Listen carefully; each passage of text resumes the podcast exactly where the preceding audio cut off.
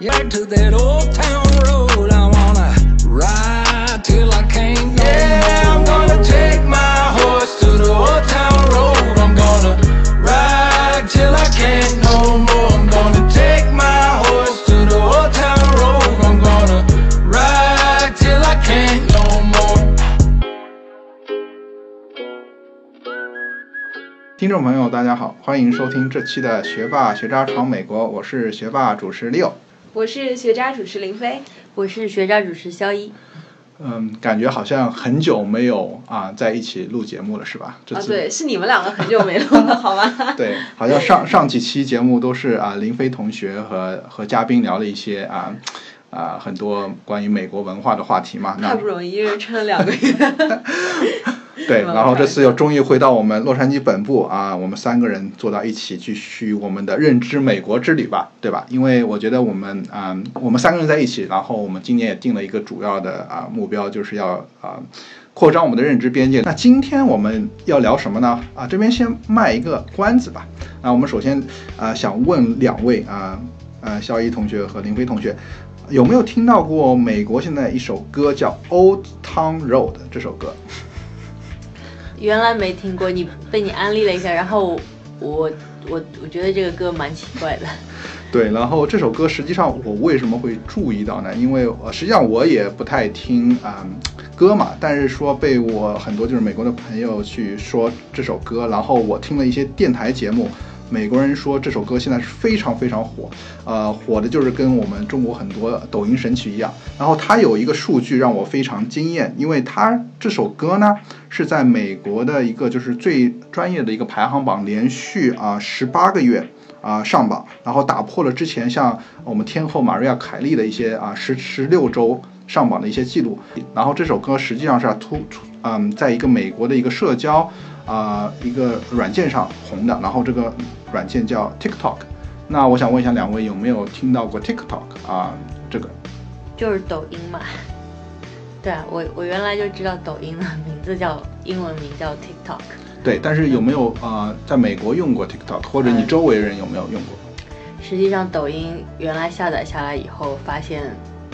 这么上瘾，然后这就就后来把它删掉了，之后就再也没有用过。嗯，对，所以说 TikTok 在美国的话，实际上实际上它的嗯、呃 TikTok 在在呃就是实际上是美呃就是说抖音的一个国际版嘛，所以说嗯，但是它实际上现在在美国有很多的一个影响力吧。然后之前在我认知边界中，觉得抖音应该是我们国人玩的嘛，但是啊、经过了这首歌以后，我慢慢做了一些呃呃 research 以后，我发现原来抖音在美国已经成为了大势所趋了，是吧？所以说这期节目我就想聊一下，就是说啊、TikTok 在美国的一些啊、影响，因为感觉啊、我之前真的不知道，原来 TikTok 在在美国已经形成了这种反向文化输出，是吧？对，我觉得不只是在美国，可能现在全世世界都在玩这个抖音。对对对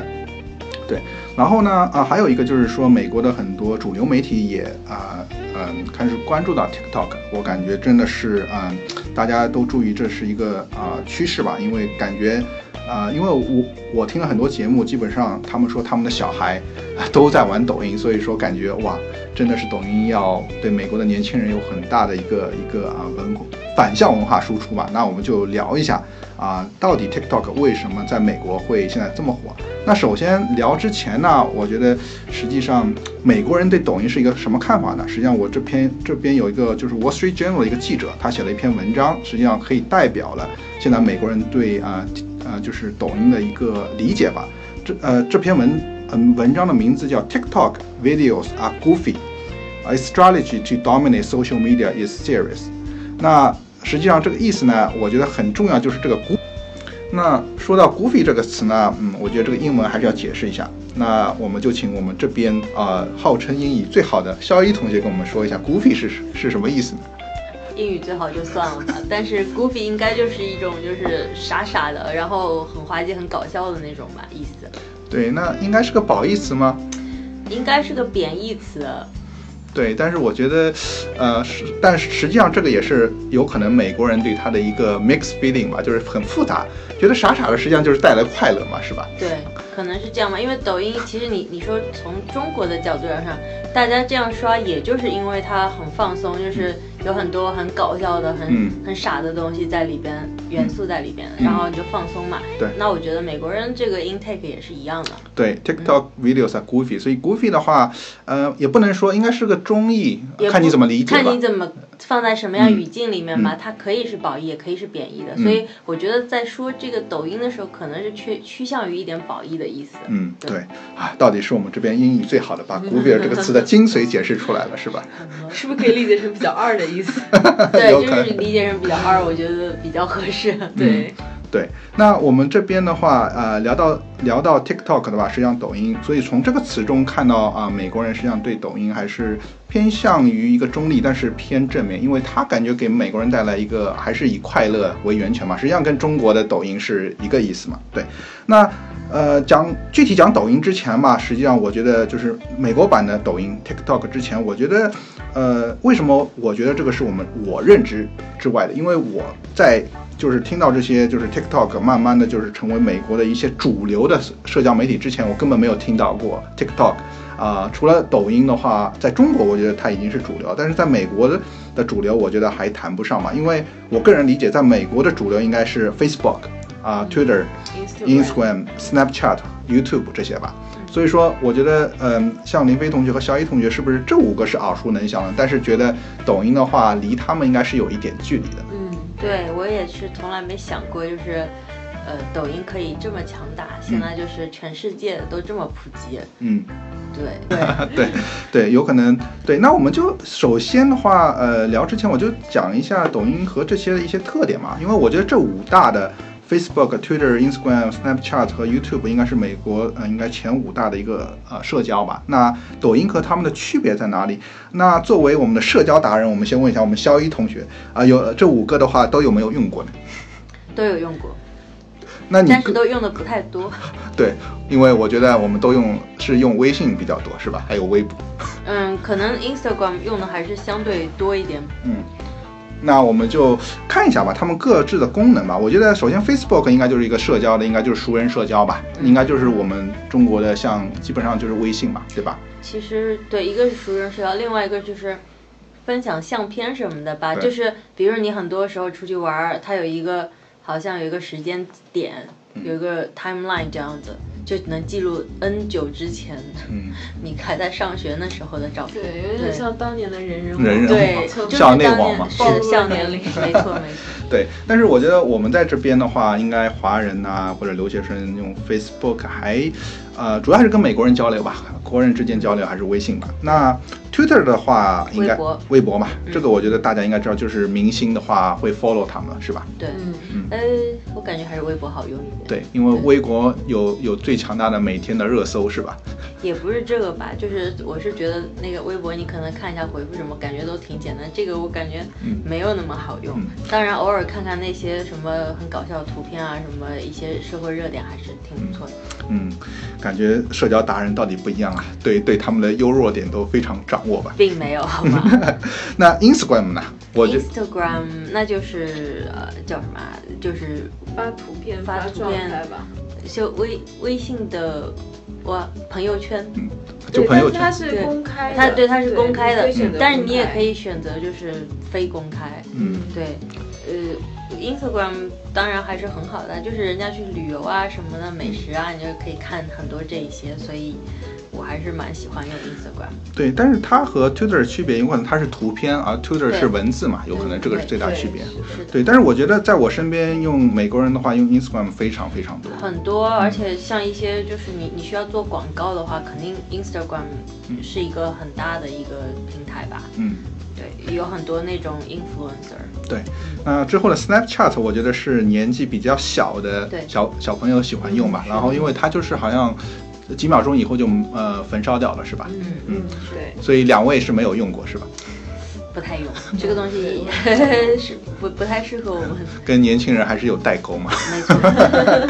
那最后就是 YouTube，呃，YouTube 就是呃就是油管嘛，就是一个就是呃视频。那这个有可能就是嗯、跟跟国内的啊、腾讯视频啊差不多。对，所以说嗯，我觉得聊抖音之前的话，我觉得抖音实际上它为什么在美国现在慢慢慢慢成为主流？我觉得它的特点实际上是跟这个呃这些是有区别的嘛，因为它的好像是以啊、音乐。啊、为基础，然后它也是个相当于和陌生人之间的一个啊呃一个一一一个一个交流吧，因为我感觉它有一个 slogan 说的就是说让世界看到你，嗯，对吧？所以说是一个普通人可以让你的一些 goofy 的一些东西让整个世界可以看到，但是对嗯，但是 Tutor 你一定要是个名人嘛，如果不是名人就没有人 follow 你的嘛，所以说它是一个非常好让很多就是一些呃默默无闻的人，然后变成抖音达人嘛，对吧？是吧？对，所以说就像我们前面说的，呃，之前放的美国这首歌《Too Old Road》，实际上它就是一个呃音乐为呃为起点，然后但是它的话是一个在美国应该算比较 goofy，就是一个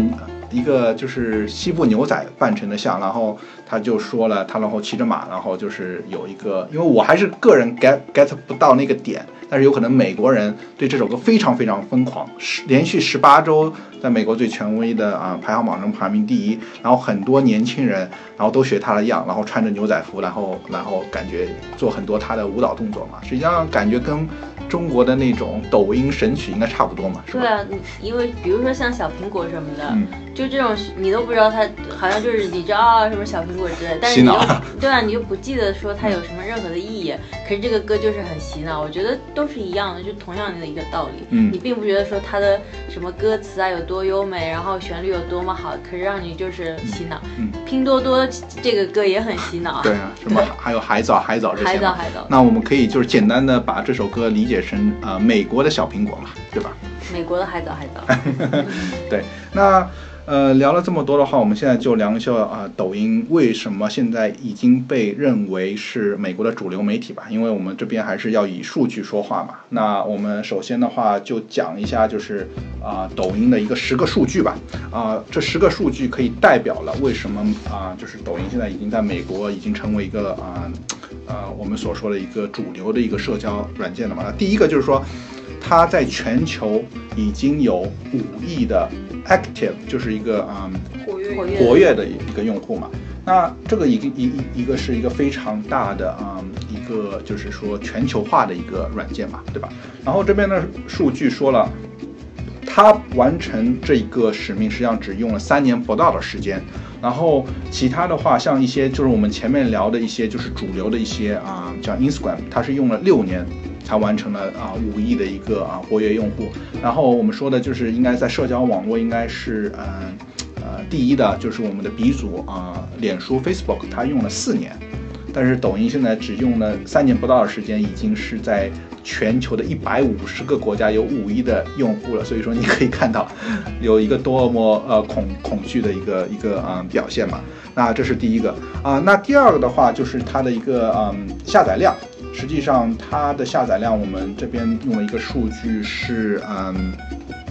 呃，就是在美国的嗯第一个季度，二零一九年第一个季度，它差不多有两亿的新用户在全球，嗯，就是说下载它，然后它已经是嗯连续嗯第三个季度在全球的就是下载量上是达到第一位的，那这一个也是一个非常啊惊人的一个数据了。然后的话，呃，接下来的话是看一下在美国苹果商店。啊、在苹果商店的话，它也已经是嗯达到了有呃，在美国的就是第一个季度已经有三千三百万的人啊、然后下载它，然后它这个数据已经超过了呃排到第一位，就是在啊、美国的这个啊、苹果商店超过了啊、YouTube。超过了 Instagram，超过了 Facebook，超过了 Snapchat，所以说它是排名第一。就是说在啊二零一九年的第一个季度，在 Apple Store 里面的一个下载量。然后第四个的话是说到，就是说，呃，一个很关键的数据就是抖音，它的用户里面有超过百分之啊四十是啊我们所谓的呃 teenager，是十六到二十四岁，所以说非常就是感觉它是一个抓住了年轻人的一个爱好吧啊、因为我们一直说抓住年轻人就是抓住未来嘛，是吧？然后第五个数据就是说，嗯，就是说，呃，这个数据有可能比较呃一个中性嘛，就是说，呃，百分之五十六的用户，抖音用户是男生，百分之四十四的用户是女生，啊、然后下一个数据是非常非常惊人的，就是说，呃，每一个人在每天在呃在呃这个 TikTok 就是抖音上呃会花到五十二分钟，这个是一个非常长的时间嘛，每一个人。然后第七个的话是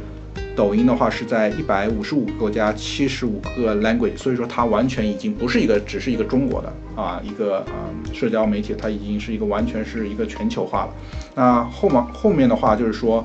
有百分之九十的，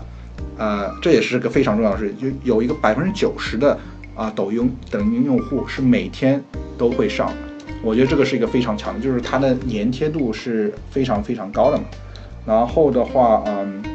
还有这边一个成长力，就是说在过去的十八个月，呃，美国的不只是年轻人，是这边是一个 adult，就是一个成年人，他啊、他的抖音用户成长了啊六倍，就是说从这十个数据来说，你可以看到。抖音完全已经不是一个小众的一个呃社交媒体了，应该是跟前面我们说的五大社交媒体可以抗衡的吧？两位怎么看？我觉得抖音和国内那个时候刚上抖音的情况是一样的，因为刚是刚开始的时候，大家都觉得特别新鲜，然后嗯。就疯狂的刷，疯狂去拍视频，因为这个形式是比较新的嘛，就是相较其他的 APP 来说，嗯，那呃过了一段时间，我觉得现在可能相对来说红还是很红，但是也不是说像刚开始一样，人家就是刷到半夜三四点啊什么，这个情况就比较少了吧？我觉得它现在可能是在上升期，是不是就过一段时间，也就慢慢的就是趋向于平稳？嗯，对，有可能它也是一个比较新鲜的，所以说它的一个成长量或者一个呃用户的一个呃会增加的很快。但是我觉得对我来说，这些数据一个最大的一个感触就是它完全已经跳出了中国这个概念，它已经是一个全球化了。的确是。对，而且它还有一个相当重要的是，它它好像呃四成以上的都是年轻人用户，这点是非常我觉得我觉得我觉得他已经抓住了年轻人的心吧。对，对。我们林飞同学怎么看这些数据？呃，我觉得这些数据自然是很惊人啦，但是你要说它真正是一个文化输出，我倒并不觉得它是一个特别嗯。典型的文化输出，因为你看它只提供了一个平台，那至于说你里面的内容，包括你里面的歌曲，其实都是当地的，对，就是它只不过是输出了一个形式，或者说输出了一种技术。但至于文化的话，如果美国人开始跳中国 听中国人的歌，像跳中国苹果了是吧对对对，那可能就是真的是一种文化输出吧。嗯实际上它就有点像土味网红，就是说本土的。嗯这我们这个圈子就喜欢这个形态，就是如果是跳广场舞的大妈，我就喜欢就是，就是就类似于这样一个群体，嗯就可以找到自己有点类似的这种嘛。而且现在像 AI 啊什么计算的这种，它会推一些视频嗯，嗯。给你，就是你喜欢看的，你经常看的那种，嗯。对。所以我觉得肯肯定是刚开始的时候是比较容易上瘾的，对对，呃，你说到这个土味网红，我觉得在我听的就是美国主流媒体在聊抖音的话，他们就互相问嘛，就是说他们喜欢哪些抖音上的那些博主嘛，嗯。很多人都喜欢那种住在乡村的，然后就是有、呃有 donkey 啊，有牛啊、嗯羊啊，然后就觉得哇。这个世界他们不知道，所以他们就会 follow 这些就是农场主啊，或者是养牛啊、养草泥马的人，然后就感觉他们这些美国的主流主流媒体的人看到这些就感觉哇，这真真的很开心。这一点我倒是还是觉得说，因为有很多东西你你通过光通过一张照片或者是嗯其他形式比较难表达出来，但是如果你通过像一些小视频，你其实可以看得很清楚，就是他在到底在干嘛，嗯包括现在很多直播啊之类的，所以我觉得可能是因为这个原因。就像举个例子，有个博主叫李子冉嘛，他很红的，他就是那种就是自己做饭、自己劈柴啊，干嘛，就是嗯对，过着这种神仙一样的生活，就是好像隐居山林嘛隐居对，然后大家都特别渴望这样的生活。那他在 YouTube 上，老外的，我觉得他这个是真正的文化输出，老外或者其他国家的人看非常的多，就是李自然这个。他每一个视频可能都有几个 million，就几百万的。是的，是的，而且好多都不是中国人看，对，就是然后人家都很羡慕他的生活，这个我觉得超厉害。对，嗯嗯，对，是，呃，我非常同意，呃，林飞说的，有可能在这个，呃，就是说文化上有某些数据，但是他给你了一个平台嘛，对吧？对，对，但是说到抖音的海外成功，那我们这边就聊一下抖音啊、在海外为什么会成功啊、我觉得首先的话，我们先看一些，就是说中国的一些其他公司为什么在海外不太成功嘛。啊、特别是我觉得在呃中国的一些巨无霸的一些，比如说微信啊，或者支付宝啊，或者是猎豹移动，实际上他们都是想在海外的啊、去扩张嘛。但是在这个市场上，包括呃，国内像快手啊或者 YY 啊，这些都是嗯想到海外，但实际上这些在嗯国内就是中国呃之外的一些，实际上不是很成功。我觉得呃慢慢在成功，但是他们的成长是非常慢的，都遇到了一些比如说文化差异啊，或者是啊其他，但是海外版的抖音 TikTok 啊，应该是就是中国互联网出海比较成功的啊一个项目，因为实际上它是在呃在美国。日本、新加坡、韩国这些应该是非常就是说那个嗯成熟的这发达国家中已经啊、站稳脚跟了，然后可以跟那个 Facebook 和 Instagram 啊、相相抗衡吧，因为它现在重点嗯，它现在就是主攻的国家是美国、日本和印度。我觉得像这些国家的话，实际上都是有各自的一些文化的东西，实际上都是代表了嗯。都不是非常好去发展嘛，所以说我们也看到像微信啊、支付宝，实际上他们的海外发展是比较慢的。但是抖音为什么成功的话，我觉得还是有非常嗯多的一些啊、原因吧。因为我觉得呃从两呃可可以从中国公司实际上他们在海外的知名度上，实际上呃能成功的不多吧。但是 TikTok 完全是让大家觉得不是一个中国品牌了。我觉得这点实际上是一个很重要的，因为美国人讲到 TikTok，他不会觉得他的母公司是一个中国公司，所以说我觉得从这一点上，它是非常成功，而且它在主攻的国家是美国、啊、日本这些呃发达国家吧。我觉得，所以说我个人觉得它在海外是啊、相对于成功的。那这边的话，我们这边最重要的，我觉得今天这个节目还是要讲一下为什么抖音的海外版 TikTok 可以在美国成功。啊，我这边也是呃，就是说呃，列举了一些理由吧，啊，包括我自己的理解，包括啊，包括就是说美国主流媒体的一些理解吧。那首先的话，呃，这边就是说他为什么在海外成功？第一，他就是抓住了美国的年轻人的心。因为美国的话，我觉得中国应该叫九零后、九五后啊、零零后嘛，在美国实际上，嗯、他的一个就是说对于一个 generation。啊、一个定义是呃更广一点。实际上它，也它现在现在有两个 generation，最多最多讲的一个叫 millennials，然后它实际上就是说在啊八一年到一九九六年，实际上这十五年出生的人啊、就是千禧年代呃千禧代嘛，所以说他们年纪现在是二十二岁到三十七岁。然后下面一个叫 Gen Z，叫 Z generation Z，那它这个实际上是在一九九五年到二零一五年啊、出生的。啊，差不多是十年，然后他这个实际上是现在是四到二十四岁，然后在美国差不多有七千五百万人在这个年龄阶段，所以说现在现在在抖音实际上它是特别是抓住了啊，就是就是 Generation Z，就是说这个四岁到二十四岁，所以说是掌握了年轻人的心，所以说我觉得这一点是非常啊，嗯、关键的。那两位是不是觉得就是说抓住年轻人的话，应该是对抖呃对抖音在海外成长是非常重要的？我觉得现在年轻人这个手机根本不太离开手，所以说如果抓住年轻人，肯定就是啊。如果年纪大一点的，估计都要上班，所以说 下班了再说刷一下，就没有那么多的参与。对，嗯。而且他们可能创意比较足吧，嗯。然后创新能力比较强，就一天能够发好多视频那种，或者能够创造出比较好玩的视频。而且现在像像 Gen Z 这个 generation 的话，基本上大家都是很可能很小的时候就已经开始去接触这些自媒体啊之类的，就是嗯他们可能觉得说做自媒体成功，很小的时候就有一些 follower，所以我觉得这个是更容易上手的。嗯，对，对或者他们愿意表达出自己的声音对吧，愿意自己被别人看见。是的，对，因为我自己这边看了一下，就是抖音上美国的 TikTok 上的一些红人，基本上都是零零零零后，所以说都是几千万的粉丝。所以说你也看到啊呃美国就是说嗯、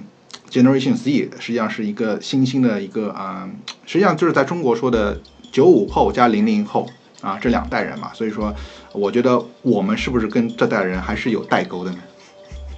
肯定吧，这个我是有的，我不知道你们俩。我也是，我是那种完全不玩抖音的人，所以代沟大了去了，我觉得。是因为我们是属于那个呃千禧一代嘛，但是我觉得千禧一代和呃 Generation Z 的话，应该在美国的话，所有人都已经是非常认证了，这两个实际上是有非常隔阂的，是吧？嗯。啊、特别是在我听这些美国主流媒体在聊 TikTok 的时候，基本上他们聊 TikTok 的用呃重度用户实际上都是这些听进就是这些人的、啊子女嘛。实际上他们自己也不太理解为什么 TikTok 会呃这么红，因为他们觉得真的是抓住了年轻人的心。那这边的话，还有一个，我觉得为什么嗯 TikTok 在美国会红的话，我觉得实际上它，我个人觉得最重要的是它的一个主要的一个工具，实际上是音乐。嗯，因因为它就是。呃，把很多就是有名的一些音乐啊、变成一些神曲，所以说在我脑中已经有说到抖音神曲的话，我觉得应该大家都有在就洗脑非常严重，是吧？我觉得最厉害的是，现在抖音神曲居然还有这种什么专辑啊，然后你去看的那那种饭店里面都已经开始放这种抖音神曲，就原而且真的很莫名其妙。原来你说那些很经典的歌，至少呃歌词你会觉得说啊、真的是这样那样，有点共鸣啊什么。呃，如果像什么什么摇滚啊、民谣啊什么的话，就是呃聊一些什么呃那种诗和远方，或者是一些很愤怒的。那你现在听这个歌，你觉得它有什么？就是这个旋律就就是这。个旋律，就是这个。你都不知道他在唱什么，然后你就记住了。然后最最坑爹是，有时候那个歌词你完全都觉得说完全没有逻辑。就比如说那个什么什么呃，海草海草不是，就是那个什么，我要带你去土耳其什么的那个，嗯呃，然后再去东京和巴黎，还有再去有黑人的洛杉矶。然后我一听就傻眼了，这都什么鬼？什么叫有黑人的洛杉矶？美国其实哪里都有。对啊，你你一听这个歌词就觉得说这都逻辑不。对。对啊，嗯，但是我觉得呃，Generation C 的人应该不会考虑这么多吧，所以说你这个一看就是有代沟嘛。对我可能我生生长的年代是比较久远的。嗯，但是我想问一下林飞同学，虽然说你没有玩抖音，但是我觉得你应该也逃不过抖音神曲吧？对，就是有时候我在玩 YouTube 的时候，会看到一些就是别人从抖音上面挪过来的视频，然后就是对啊，也会有被一些歌洗脑吧，就是比如说你刚才说的那个海草，然后还有那个学猫叫，之前非常的红。嗯对，对，还有什么芒种嘛，是吧？对，还有一些很老的歌会被重新翻出来。对，所以说为什么？爱的魔力转圈圈？所以说我这边觉得，实际上抖音和 TikTok 啊、实际上它有一个嗯，就达成了我、大家都说的一个，就是音乐无国界嘛。对，所以说，我觉得这一点是抖音为什么可以在美国火的，因为音乐是没有国界，这些旋律啊，或者是一些呃美国的一些曲子，你也可以改编嘛。就想到，所以说感觉音乐会让会让就是说很多一些其他的文化差异被打破，所以说它以这个音乐为突破口，应该是完全它在美国成功的一个重要因素。其实我觉得它最大成功的因素是因为它可以让这些人很快的红起来，就是说你是以点击率去记的。只要你这个内容有一天被发现，或者说怎么样的，我觉得就是，比如说你你今天发一个视频没有什么点击率，但是你明天发的这个视频很有可能就是上很多点击率的，就是这个也不是说随机性嘛，就嗯，反正就是这个几率是蛮大的，就谁都有可能成为网红，所以我觉得玩的人特别多。嗯，对，或者说它里面就是吸引人的点是那种共通的，是存在于人性当中的。就比如说他的快乐来的很直接，就他不需要前面铺垫一个很长很长的包袱。对，十五，因为它是十五十五对，秒，你就可以它的视频很短，嗯就是它它你不需要铺垫一个很长的包袱，或者说你也不需要就是有非常多的了解这个文化，你就可以 get 到他那个笑点，他的笑点给的非常直接，对，所以我就觉得符合了那种人们需要直接的获取快乐的那种心理的本质吧。而且他笑点低还是高呢？他其实笑点是比较低的。对他有时候都不用说话呀，就是一些动，作表情。还有一个是就是这这种十五秒，因为大家都会把比较精华的部分放出来，对，所以你去旅游了，你可能就把那个航拍最好看的那个部分、最 epic 的部分你就放出来，然后你一看到，比如说我去上抖音，我一看我说哇，我必须要去这个地方，那我就惊呆了，然后就就难道就是东京和巴黎吗？东京和巴黎就别提了。对对，所以说这边说到底的话，它的内容应该就是非常有趣。然后就是回到我们今天开始的那个美国的关键词 goofy，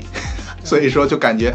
goofy 的话就是给人带来那种傻傻的，然后就比较二，然后就是感觉会抓住人嘛。对，那所以说音乐这个是非常重要。然后还有一个就是两位前面提到的，就是它内容非常 goofy 嘛，对吧？所以大家就是感觉一下子就被他抓到了。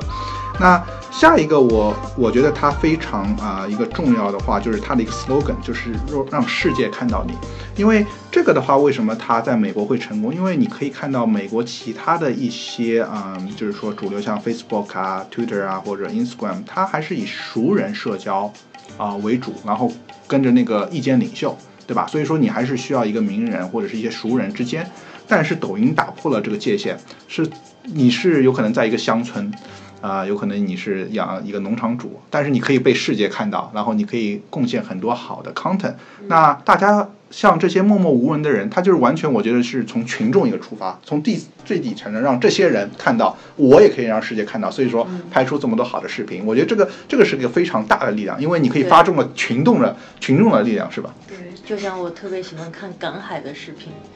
就是都是那些比如说在哪里的小渔村，什么人家去赶海了，就是嗯捞点海鲜什么，这个是我最近特别喜欢干的事儿。对，所以说，但是我我并不觉得这仅仅是抖音才能做到的。对其实现在非常多的自媒体，它之所以被称为自媒体，就是因为它去中心化了，它使得那些草根他们自己创造的内容、自己发出的声音能够被听见、被看见。对。对，现在已经不是说你你要很精致的那种东西才是有吸引人的，嗯。那你就是要做一些比较不同的，像 content 比较重要吧。所以我觉得这现在这个 content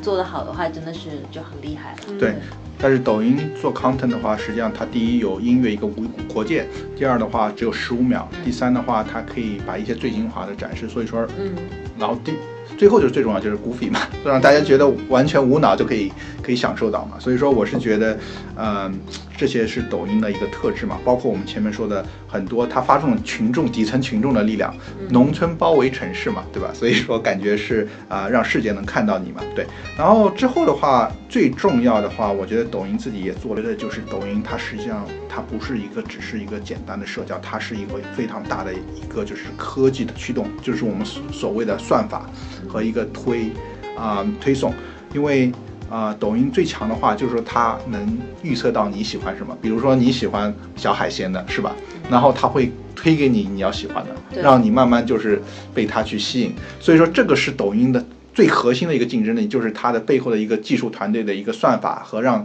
把这些你要的东西，让你看到你要的东西。对，两位怎么看这个？就是有点像国内的今日头条吧，因为它背后也是这种算法驱动的。我现我觉得现在都是这个算法，不管你是微博啊，或者是像就像那种那你说抖音啊什么的，现在全部都是你喜欢看什么，它就推给你一些，嗯，就自动就是 feed 嘛。对，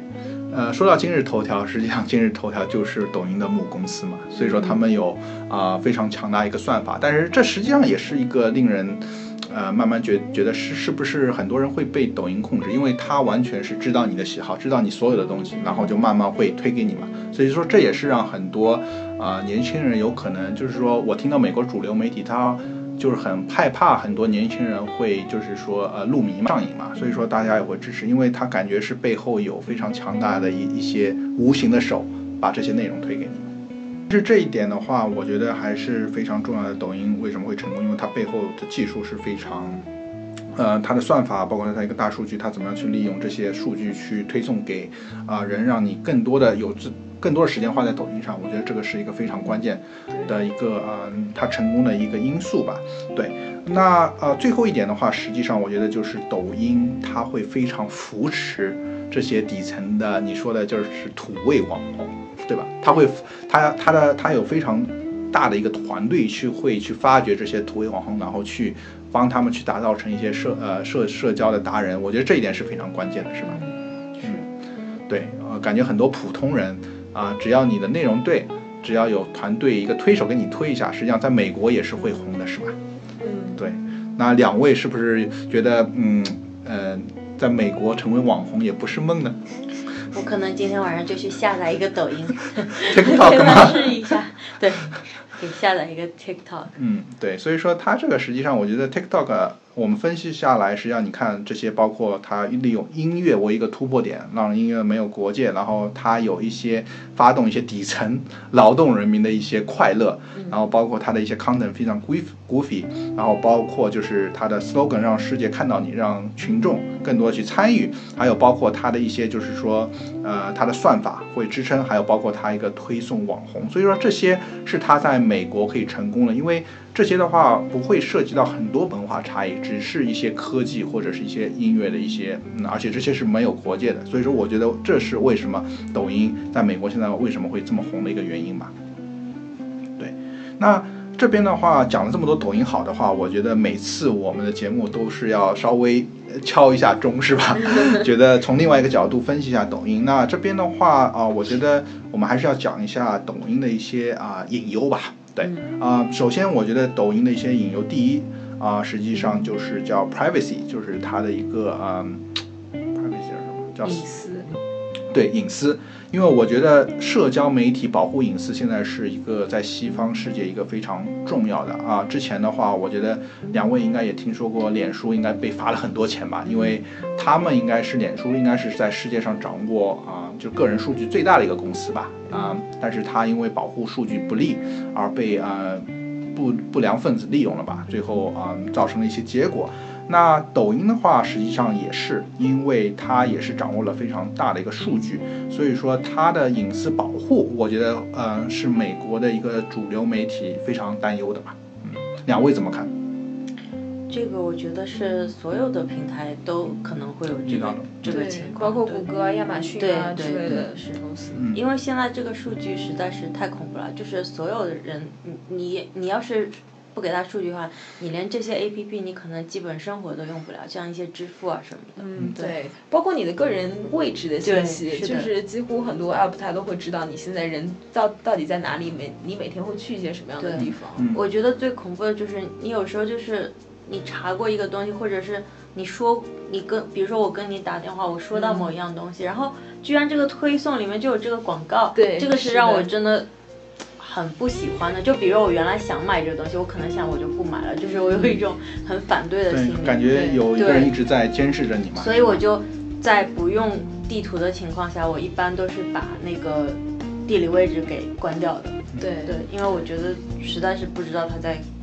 track 什么东西。对，是的。我觉得最关键的就是说，那些公司要做到透明吧。他采集你的数据之后，他到底是如何利用你的数据？他到底是为你服务，还是说他把你的数据重新打包之后卖给别人，帮助别人来更多的推广一些产品没错之类的？所以我觉得这个还是要透明一些。对，嗯、然后抖音实际上已经碰到一些问题，它在美国已经被呃监管部门在年初的时候啊、已经罚款了，因为它没有保护好美国未成年人，就十三岁以下人的一些隐私，因为在美国规定是你如果是十三岁以下的啊呃儿童的话，你不能去 track 他的 location，因为好像有很多呃风险嘛，就是说你不能知道他的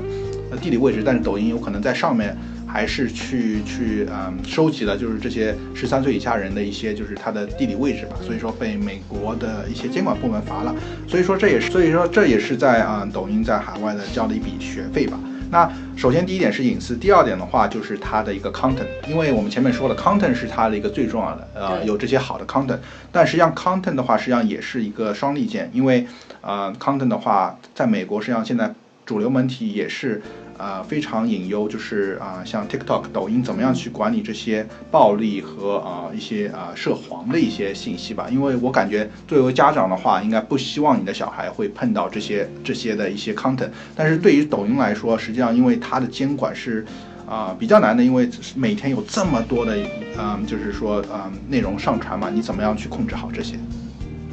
对，因为我觉得涉黄和暴力是在美国应该是严格控制的。对，我记得 YouTube 的话，它可能是有些内容是根据它有年龄限制的吧，就是说，如果是你是未成年人的话，有些内容它是不能向你发布的。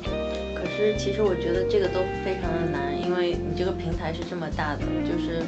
你很容易小孩子就接触到这个，除非就不让他看。对，嗯而且有些内容就是也很难分级吧？对对，你不可能对几百个视频都进行对逐一审查和分级。对，所以说这也是个非常大的难题。那第三个难题实际上，呃，就是在美国的啊、竞争嘛，因为嗯、它就是现在抖音的话，啊、慢慢已经到了一个主流的一个社交软件，然后它也会受到美国这些主流媒体，特别是 Facebook 的一些封堵吧。实际上这也是一个很大的一个隐忧，因为 Facebook 在美国的话，如果它碰到竞竞争对手，一般是两招。第一招的话，它自己会嗯盗版你，然后它会出一个嗯呃相同的，然后跟你竞争。第二的话，他如果是呃干不掉你的话，他就会把你收购啊。之前的很多例子就是包括呃 Facebook 收购 Instagram，收购 WhatsApp 都是一个很好的例子。那他现在走的是第一步啊，Facebook 啊已经成立了一个基本上跟抖音差不多叫 Lasso，然后已经在拉美市场已经上线了，所以感觉 Facebook 已经开始分读抖音，感觉呃要开始啊、呃进攻了吧，是吧？嗯，这不跟腾讯爸爸做法也差不多 是的，哎呀，也是蛮不耻的这种行为。对，但是我感觉，呃，我个人感觉，呃，嗯、那个，呃，我们的 Facebook 已经出手已经慢了一点，我感觉抖音已经慢慢已经占据了很多年轻人心智。对它现在拉手的话，数据非常非常惨淡，很难去呃占据美国人，所以说他先到南美市场、拉美市场先先走一圈看一下，但是在拉美市场实际上也是非常呃失败的，所以说我不知道 Facebook 最后会不会有办法，也想我干不掉你的话也收购你，但是我觉得呃我们中国公司像抖音已经这么厉害了，应该也不想被收购吧。他可能都快超过他了吧，还收购啥呀，对吧？对，所以说 Facebook 的话，我觉得抖音在美国现在要站稳脚跟的话，跟 Facebook 的竞争应该也是其中一点吧。对，那呃讲了前面三点，隐私，包括呃怎么样管理它的内容不涉黄，嗯，包括暴力，包括怎么样去不被巨头围堵。那最后一点有可能是我个人对这个引诱，有可能是我个人的感官，就是说、怎么样去不嗯不去上瘾，包括怎么样去认清抖音的世界和现实的世界吧。啊、就是有土耳其卖冰激凌的，然后他会有一根棍子一直去跟你玩嘛，我不知道两位有没有这个印象？这个我有看到过。对，所以说现呃，在抖音的世界里，我觉得每一个像土耳其卖冰淇淋都会转转他的那个棍子吧，但在现实中实际上是不是这样的话，你有可能被被棍子要揍了，是吧？因为我觉得好像这个视频就是换一个人，但这个大叔永远都是一样的。然后我觉得我看来看去就都是这样，我不觉得第一个还觉得蛮搞笑，后来就觉得说，哦哦是这样，又来了。对，然后有抖音的世界是非常美好的，比如说小姐呃小哥哥小姐就永远是那那那么美丽漂亮，对吧？然后你伸出一只手来，然后别人就会把 他的头放过来，这样子感觉就是说，抖音的世界是我觉得是一个非常梦幻的美好的世界，但是我觉得跟现实中还是要分开的。个人我当时玩抖音，感觉还是有一点去陷入了他这个抖音的世界，但是我觉得怎么样去把抖音的世界和现实的世界去呃分开还是很关键的，因为我觉得。啊，虽然是古肥古肥说的是傻傻的，但是我觉得，呃，在傻和明白之间还是要分清这个界限吧。要不你永远生活在那个美好梦幻的抖音世界的话，有可能对你自己的话啊、和现实之间会有慢慢的产生一个隔阂。对，我觉得是不是也有可能就是现在生活压力比较大，就是大家都把这个当做一个逃避的渠道吧，是的，或者说快速获得快乐的一个渠道。嗯，就感觉脑子不用这么累，然后就是在抖音世界吧。对，但是我总觉得说快乐来的太快的话，我们就不能欣赏那些，嗯、路边的风景，对吧？所以我们就不能是呃欣赏那些隐藏着的美、隐藏着的快乐了，就需要一段时间去体会的那种快乐了。嗯复杂那的感觉比较空虚，就是感觉那个抖音的东西就是没有什么实质性的但。是它有个是一个快，比较一个快的方法达到一个。不过我觉得也是有道理，因为你说你都已经朝九晚五的九九六，嗯，你如果九九六，你怎么样去说啊？我我又要运动，我又要健身，然后我又干嘛干嘛，又要去旅游，什么我我就是要去看世界，你怎么看？从抖音看对啊，世界。就所以说说这个就是一个很好的一个调剂了。嗯，那如果你从这个角度看的话，我觉得的确是。对，因为我觉得像两位说的，首先林飞讲的就是说，有可能现代还是压力比较大吧，嗯啊、所以说抖音可以带给你最快的一个快乐，大家也觉得，嗯、怎么样去逃离一个现实？因为我非常同意，不管在中国、美国，我觉得现在的社会压力还是比较大。对，第二点我也非常同意小乙讲的，就是说从抖音非常正面，就是说它可以看到，让世界看到你，也让你看到世界。你可以想象，来了抖音后，你可以不用在国庆国庆期间再出去跟人山人海，在抖音中就可以看看到整个世界，这一个多好的一个一个呃一个呃社交媒体可以带给你这些快乐。对啊，我我看了好多瑞士的山，瑞士的小火车，嗯，对，特别棒。对，估计所以说这也是你都不用出去旅游了，就能可以看到这么多 好的东西，是吧？对哎，看了以后更想去了呗。对，所以说我们今天聊了很多抖音啊、呃的东西，我觉得呃，为什么今天聊抖音？因为如果只要抖音的话，我觉得也不是超出我们一个认知边界。但是最主要的话，我觉得啊、为什么聊今天节目？就是我感觉美国的一些主流媒体已经把抖音看成在美国社会的一个主流的一个啊、社交媒体，而且他们也没觉得抖音是一个中国的一个公司，然后它啊，抖音也是慢慢的去进入美国一个主流的一个社会，然后也进入了控，呃、也是慢慢的去影响了很多美国年轻人吧。所以说，我觉得这个是在我之前认知世界之外的，没有觉得像 TikTok 一个中国的一个社交媒体，它在美国，在全世界会有一个这么大的一个啊一个影响力吧。嗯，不知道两位在之前会不会想到，抖音现在已经慢慢成为了我们社会的一个这么强大一个社交媒体。呃，其实没怎么想象到抖音会发展的这样，就是这么厉害，嗯一下子遍布就是全球吧。嗯，但是我觉得细细想一下的话，其实还是对，蛮有像我们前面分析的这些原因嘛，对对，哇，讲了这么多，我觉得呃也给我们一些很多思考吧。嗯，那我觉得啊、我也想这期节目啊、给大家带来一些不同的视角，聊一些啊、TikTok，也就是抖音在美国的一些它的一个发展历程，包括它的一些对美国的一些影响吧。啊，实际上也可以带来一些我们认知之外的一些东西吧。对，但说到底，我觉得我今天要做的还是下一个 TikTok 去看一下，到底里面有一些什么精彩的内容，是吧？对，嗯，好，那呃，感谢我们听众朋友的收听，那这就是我们这期的学霸学渣闯美国，感谢。